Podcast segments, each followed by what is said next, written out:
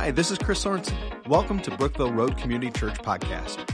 If you haven't done so already, please take a moment to check out our website at brookvilleroad.cc for all the latest information about what's going on at Community Church. I hope the following message inspires you to take your next step in becoming a wholehearted follower of Jesus Christ. Enjoy.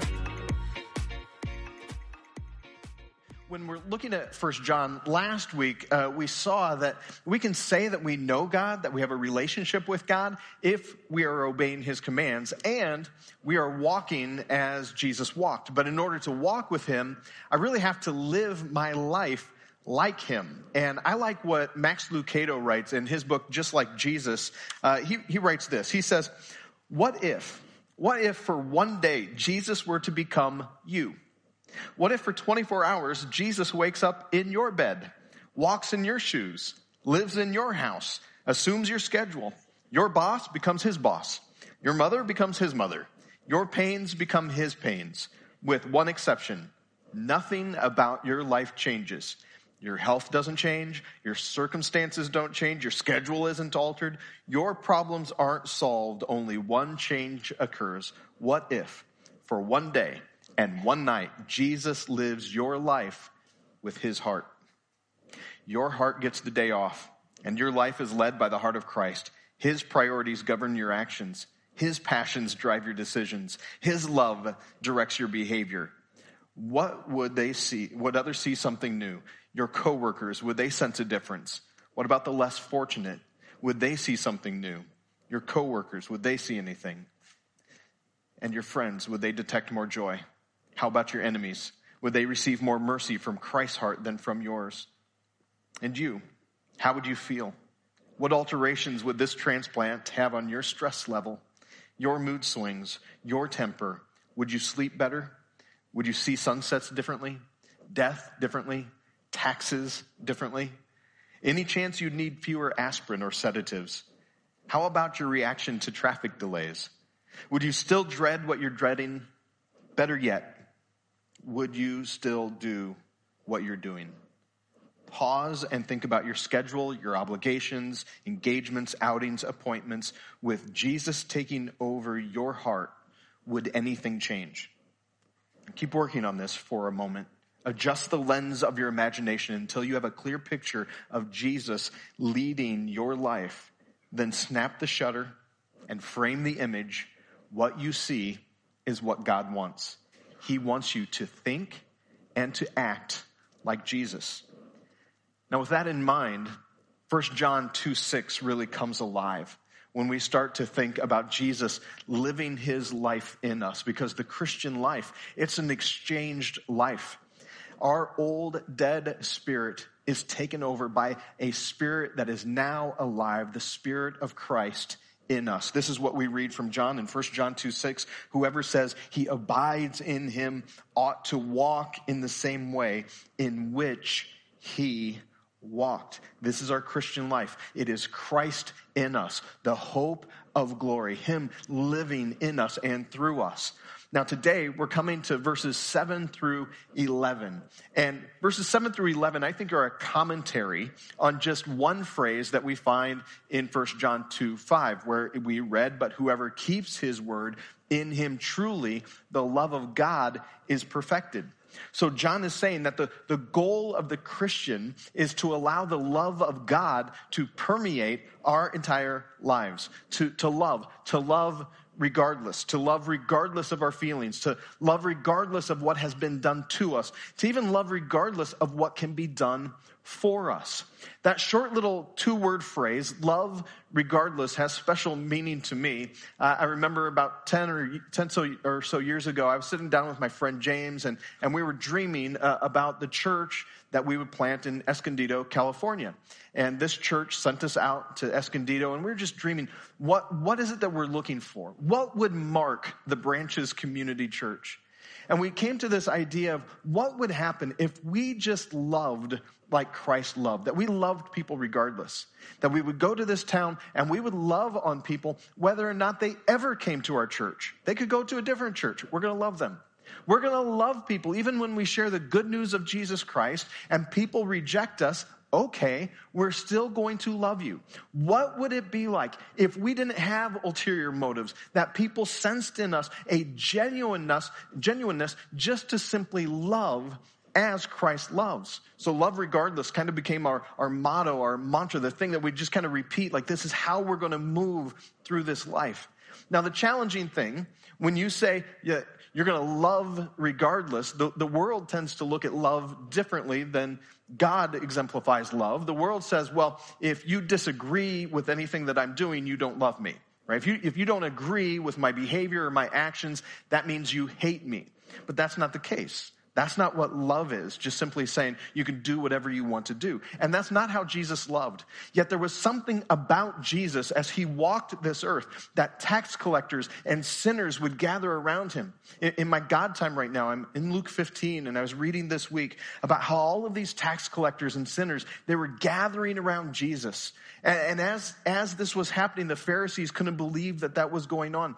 But Jesus, even though he had this draw, he's not saying live however you want to live. No, he's saying, go and sin no more. In fact, I love you so much that I'm going to die on a cross for your sins so that you don't have to stay in that sin, so that you can have freedom and life and joy. Yet in his approach, he wasn't judgmental. He, he, he wasn't trying to separate himself from others. So this idea of we're going to love and we're going to love people regardless, just simply because God has called us to love, I believe is a genuineness that we all long for.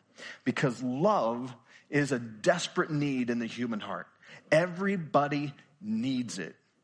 And yet, love is all too often lacking in the church and in our homes and in this world. But what John is telling us is we are commanded to love. We're commanded to love. And so, in these verses that we're going to read today, 7 through 11, John is going to start in and he's going to set it up, reminding us how we have been called to love and to love regardless. This is what we read in 1 John chapter 2 verse 7. Beloved, and John will use that term often. He's known as the beloved disciple, the one whom Jesus loved. And John has been refined over the years by the Spirit of God because if you remember, uh, John is one of the sons of thunder, and there was a point at which uh, a town didn't do what John thought that town should do. So he turns to Jesus and says, Shall we call down fire and wipe everybody out? That John refined by the Spirit of God, now continues to tell people that they're loved children of God. Beloved, he says, I'm writing you no new commandment, but an old commandment that you've had from the beginning. The old commandment is the word that you have heard. At the same time, it is a new commandment that I'm writing to you which is true in him and in you, because the darkness is passing away, and the true light, and the true light is Jesus Christ, the light of the world, the true light is already shining. So it, it seems a little bit here as we look at this that is a little confusing. Like, what is, what is John saying? He's almost contradicting himself. I, I'm, I'm giving you an old commandment, and uh, it's also, on the other hand, it's a new commandment. So it sounds like a riddle. What is old yet new. And I, I, saw a riddle this week, and I just thought maybe I'd throw this in here. Uh, I don't know if you like riddles or not. Um, so the riddle goes like this uh, What has wheels and flies, but is not an aircraft? What has wheels and flies and is not an aircraft? A garbage truck. Yes, all right. So I have others, but I'm not. Um, it's just not. So what's old? Yet new. John, what are you getting at? What are you saying? Well, we have some clues here in this old command, he says. And you find this at the very beginning of the Bible, and it runs like a thread all the way through Scripture. There's this moment where Jesus is in front of a Pharisee, and the Pharisee wants to know, hey, what's the, what's the greatest command? Like, boil it all down for me, Jesus. If you could name just one commandment, what's the best one? And in Matthew chapter 22, verse 37, this is what Jesus says to him. You shall love the Lord your God with all your heart, with all your soul, and with all your mind. What Jesus is quoting here is from the Old Testament, Deuteronomy 6, 4, and 5. It is the Shema. The Shema is a prayer in Deuteronomy 6, 4, and 5 that Jewish people still say out loud even today. It's a very important prayer to them. It, it, goes like this Deuteronomy 6, verse 4 Shema. They would put their hand over their, their head and they would say, Shema, Ya Israel, Adonai. Eloheinu Adonai Echad. The Lord our God, the Lord is one.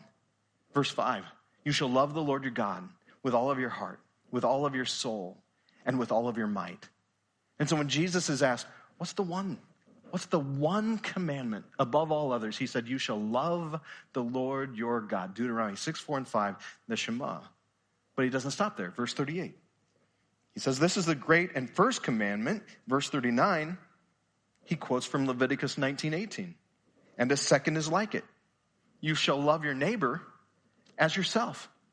And so when Jesus is confronted, like, what is the most important thing that we can do with our lives, Jesus, God of the universe, he reaches back to Deuteronomy 6, 4, and 5, love the Lord your God. And then he reaches back to Leviticus 19, 18 in the Old Testament, and he says, love your neighbor as yourself. The first command was broken by Adam and Eve in the garden when they decided that they would rebel against God, they would go their own way, and they would sin against God. The second commandment was broken by their son Cain, when Cain did not love his brother and murdered him. All, all of the laws could be summed up in these two. The, the, when these two, love God and love your neighbor, are disregarded, everything falls apart. But if we could just simply hold on to these two laws, you would do away with hundreds and hundreds and hundreds of other laws. We would be able to do away, even in our culture, with law after law after law if we would love God and love our neighbor. If you love God, you're going to obey his moral law. You're going to obey his commands. If you love your neighbor, you don't need a law not to steal. If you're going to love your neighbor, you don't need to worry about adultery because you're not going to do that to your neighbor. If you love your spouse, you're not going to commit adultery. You don't need a law against murder if you truly love your neighbor as yourself. So love God, love your neighbor. That's the old commandment. But then John says there's something new about this commandment. What does he mean when he says, at the same time, I'm writing you a new commandment? He repeats once again the words of Jesus. Jesus said this, a new commandment.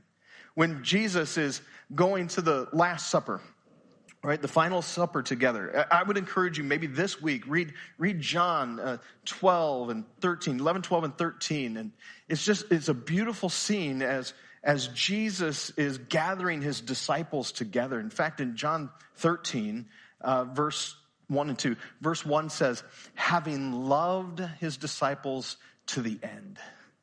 Really, it's having loved them to perfection.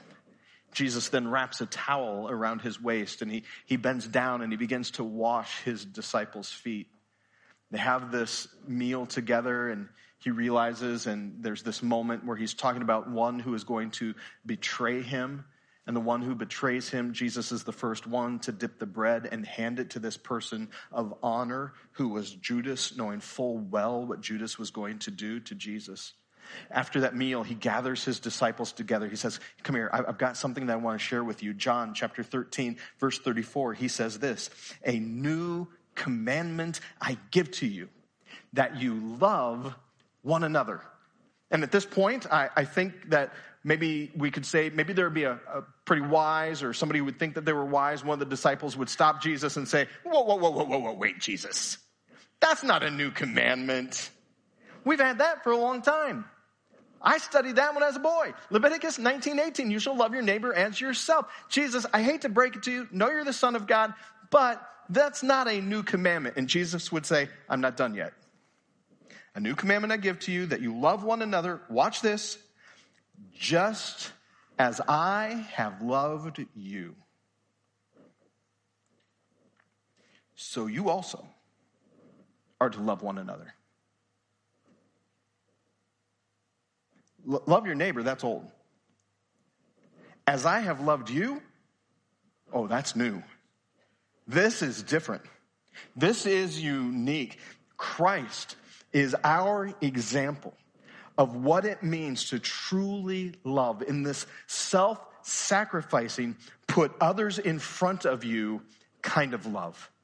This, this is antithetical to our world. This is, this is taking the whole kind of pyramid scheme of, of me being at the, at the top and flipping it upside down and saying, I'm on the bottom and I'm going to think of others. This is new. He said in John 15, he, he would reiterate it. He said this in John 15, 12. This is my commandment that you love one another as I have loved you. How did Jesus love? Oh man, he loved completely. He loved us to death. Jesus loved us so much that he's up in heaven, the one who created everything, had everything at his disposal. Everything was perfect. Everything is glorious in heaven. And yet he sees rebels, traitors, people who are spitting in the face of God. And out of a heart of love, he leaves heaven and all the riches of heaven. And he comes to earth, not born in a palace, not born in a mansion, born in poverty and this Jesus, having loved us, would continue to move in the direction of the cross. Jesus did not consider his life worth something hanging on for, but he had this attitude of, like, I'm going to put others before my personal pain. I'm going to move in their direction so that they might have life, so that they might have forgiveness. How much did Jesus love? He loved so much that on that first Palm Sunday, that triumphal entry, he's sitting on top of the Mount of Olives, looking over the Kidron Valley and into Jerusalem. And it says as he's coming down, they're shouting, Hosanna,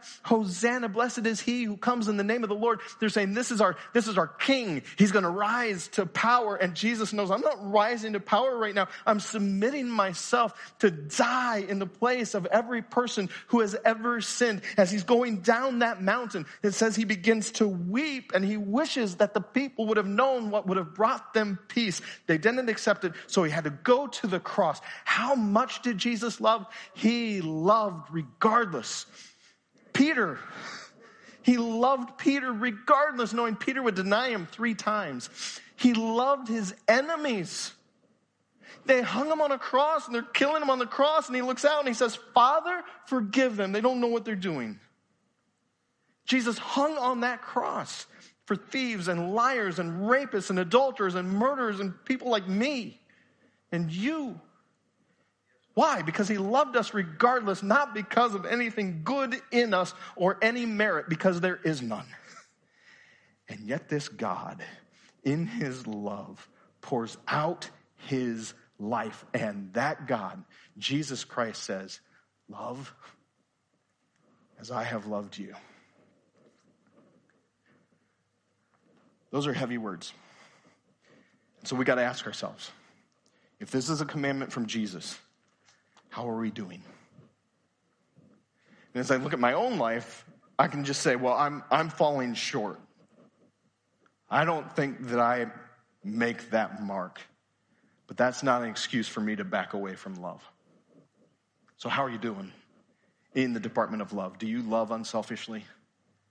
As Jesus did, as broadly, as purely as Jesus? How are you doing with loving your family? Do, you love other Christians, other brothers and sisters in Christ in this room or some other church? How are you doing? How about that obnoxious coworker? How are you doing? Do, do you love people who have a different skin color than you? Do, do you love people who vote differently than you? When we compare ourselves to Christ and the call of Christ, there is no way that I could do this on my own, no way that you could do this on your own. It is only through the power of God in us. And that this is the point that Jesus is getting at in Matthew chapter 22 with that Pharisee. That Pharisee said, Just give me one command, and Jesus gave him two. Why does he give him two? Because it is so easy, friend, to say, Oh, yeah, I love God. I love God. It's much more challenging to begin to live it out by loving our neighbor as ourself. That's the challenge to love others regardless. Right? Don't just tell me you're Christian.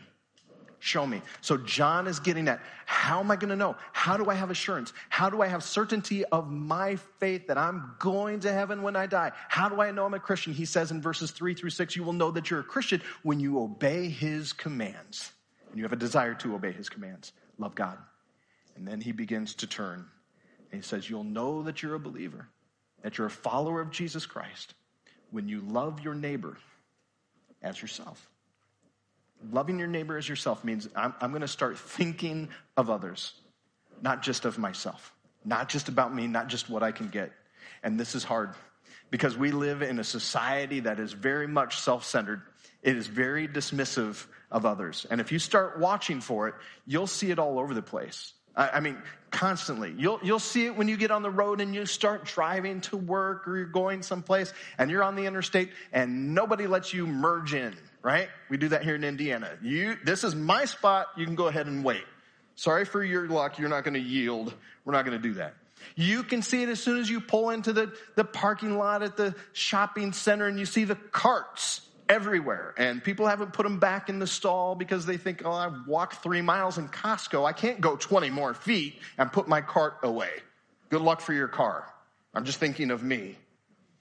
We have to think and love our neighbor as ourself. The, the reason that I mow my lawn, now, early in the year, I kind of like it. Like, it, oh, it feels nice to get outside. This is nice.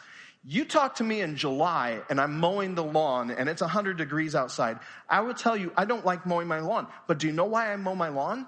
It's because I love my neighbor Chuck.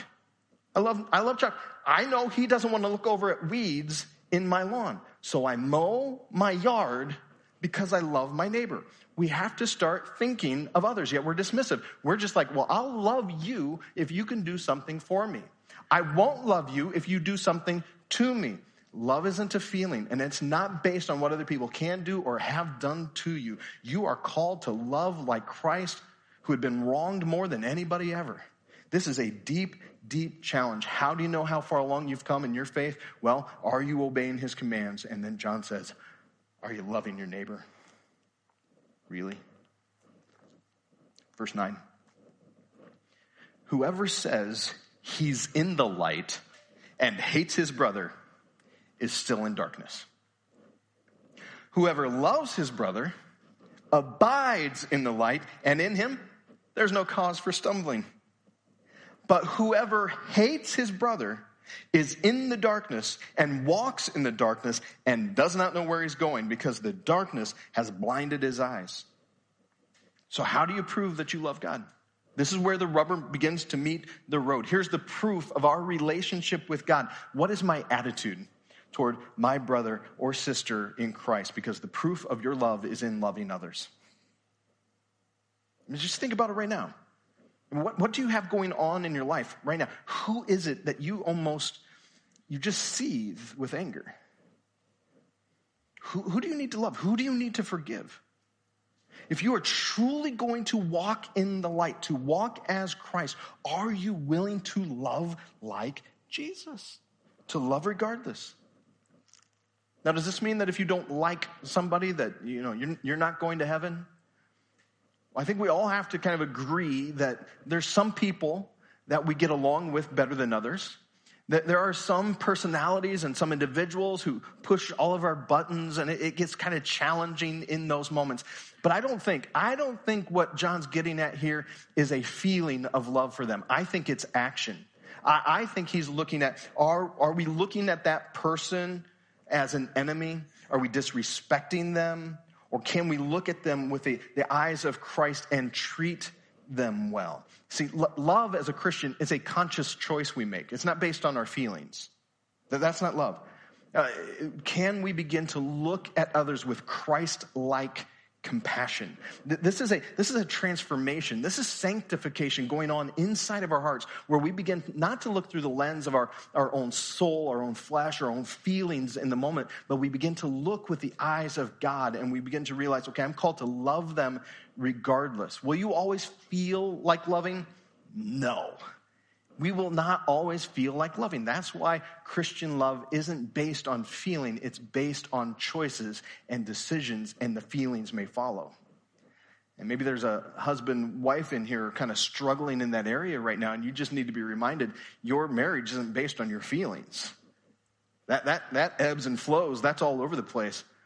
You're called to love the other person and perhaps feelings may follow. We're called to do the right thing, to remain committed in this covenant that we've made with one another. It's not based on how you're feeling in a moment. That's why I think we've got so much divorce going on because we say, well, I've lost that loving feeling. No, you've lost the ability to show love, is what you've lost. And love is a test of our Christianity.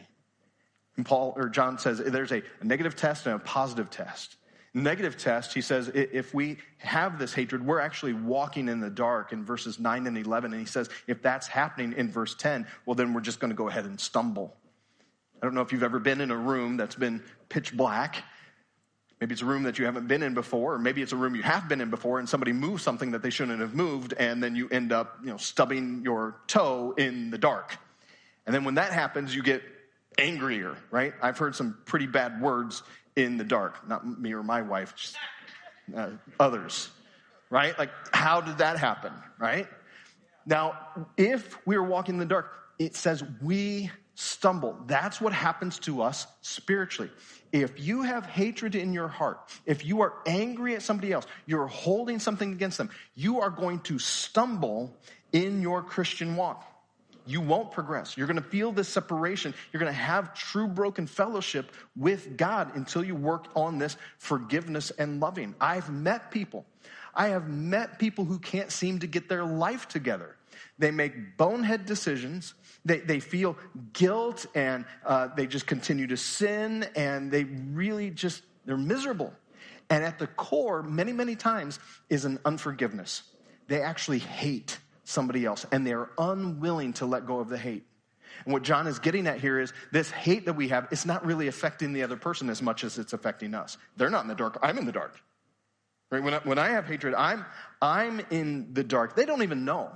Some of you have people that you're upset with right now. I mean, you've been mad at them maybe for years. They don't know.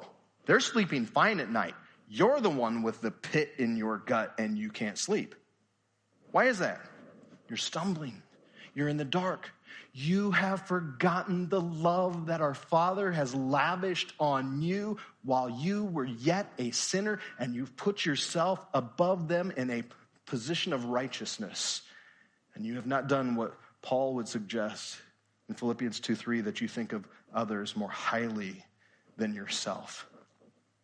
And so, if, if this love that we're to have with God and with others draws us closer to God and closer to others, then the hatred that we have in our heart pulls us away from others and it pulls us away from our Heavenly Father. So, we're to love regardless. The negative test is we we have this darkness. Now, the positive test, it says, is that those who love, they're in the light. And this light is the life of Christ. Jesus is the true light. And if you're walking in the light, you're not going to stumble. You're not going to have opportunity to stumble in the same way as those who are walking in spiritual dark. If you walk in the light, and you kind of think about this, you think about what happens with trees and plants, they need the light if they're going to grow. You and I, we need the light of Christ if we're going to grow. It is remaining, abiding in Him. He begins to nourish our lives, and we start walking in the direction that He has for us. And you can't walk in the light unless you love God and you love others, regardless of what they've done to you, or even what they could do for you, or even based on how you feel. As we saw in verse 5. But whoever keeps his word, in him truly the love of God is being perfected. How's that love perfected? It's perfected. When I move in the direction of my Heavenly Father and I realize that Jesus Christ has moved in my direction, that He died on a cross, that I confess that sin, I repent of that sin, and when I repent and I begin to move in His direction, I'm going to start walking in the light as He is in the light. Now his spirit comes in, and the spirit of God begins to transform and change my heart from the inside out. He begins to change my life. And Jesus does it by loving me regardless, by loving me while I was yet unlovely. And then once he comes in, now I have the power and the ability to love others that may seem unlovely and hard to love because it is the life of Christ in my spirit and not just simply Chris trying really hard. God's love, it transforms us. This is his primary tool to make us holy, to make us like him, to sanctify us. So my challenge to you is quite simple today. Love others. Regardless. My challenge to you today would be to forgive somebody else. If you're holding on to something, if you're holding on to bitterness, I would encourage you to move in the direction of your Heavenly Father who loved you while you were yet a sinner and showed you love regardless. Surely you could do the same for somebody else who's hurt you. Imagine what begins to happen in your life when you allow the light and love of Jesus to transform you. What does that look like? What does it look like the rest of this afternoon and tomorrow? I'm telling you, it is the kind of life that you've been longing for, and it is found when you are bathed in the love of Christ and you love God and you love others. Let's pray. Father, we just seem to enjoy talking about love because we want to receive it. we want to be loved real well by you. We want to be loved real well by others around us.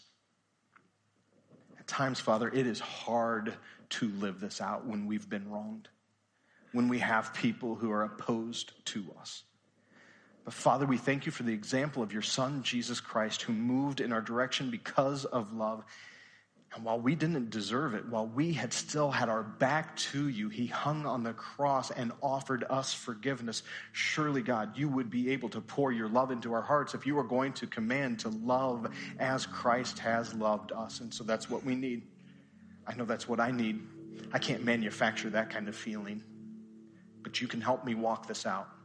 And you can help my friend in this room right now who's finding that challenging as well. Pour your spirit into them, overwhelm them with your love, and let your love spill out of their hearts so that people would look at us and they would say, That person loves regardless. They're different, they're unique, and they would know that it is you living your life in us and through us. We ask this in Jesus' name. Amen. Once again, thanks for listening. If you live in the area and are looking for a church home, we'd love for you to join us at one of our weekend worship services. For service times and information about BRCC, be sure to check out brookvilleroad.cc. God bless you.